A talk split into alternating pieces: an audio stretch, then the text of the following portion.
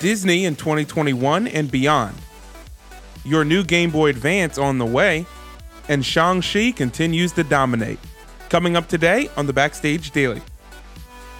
Hello, everyone. My name is David Johnson, and I am your host for the Backstage Daily, your weekly morning program that highlights entertainment news in seven minutes or less.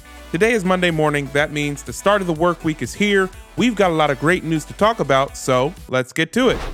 First up, Disney just updated their film and TV productions this past weekend for 2021 and beyond. First, all six remaining films on their slate will release theatrically and then move to a streaming service after 30 to 45 days. So they will not do a simultaneous release like they did with Black Widow for theatrical and Disney Plus premiere. Their new live action version of The Little Mermaid will debut Memorial Day weekend in 2023. Marvel has selected four dates for four new projects in 2024 in February, May, July, and November of that year. And finally, the long awaited movie, based on the popular Bob's Burgers animated cartoon, will debut Memorial Day weekend next year. Moving on, lead actor Jack Quaid confirmed that Amazon Prime's flagship superhero series, The Boys, has wrapped production on season 3 and has entered post production. Look for either a December or early 2022 release date. Continuing in production news, Mission Impossible 7 has also recently wrapped production and will premiere next year. Marvel's Shang-Chi continues to dominate the box office during the pandemic. The film crossed $250 million globally this weekend and also snagged another 35 million from additional international markets. Over at Warner Brothers, they are also adjusting their upcoming film slate just like Disney. The Mad Max spin-off Furiosa, starring Anya Taylor-Joy, Chris Hemsworth, and Yahya Abdul Mateen II, will now open on May 24th in 2024.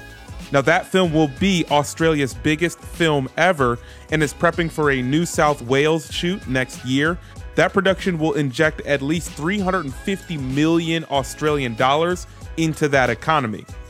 New Line's Stephen King's adaptation of Salem Lot will also be delayed and pushed back and will open September 9th of 2022.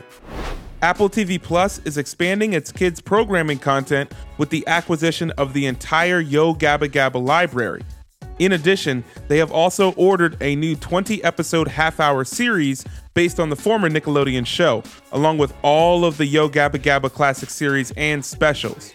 Now, according to Apple TV Plus, the new series will be a reimagining based on what the heart and the essence of the original series was, if you're unfamiliar, the original series aired on Nickelodeon from 2007 to 2015 and won several awards. This also follows Apple's partnership with Peanuts Worldwide to make Apple TV Plus the home for new Peanuts originals and classic Peanuts specials. Switching to tech news, we're staying with the Apple company today.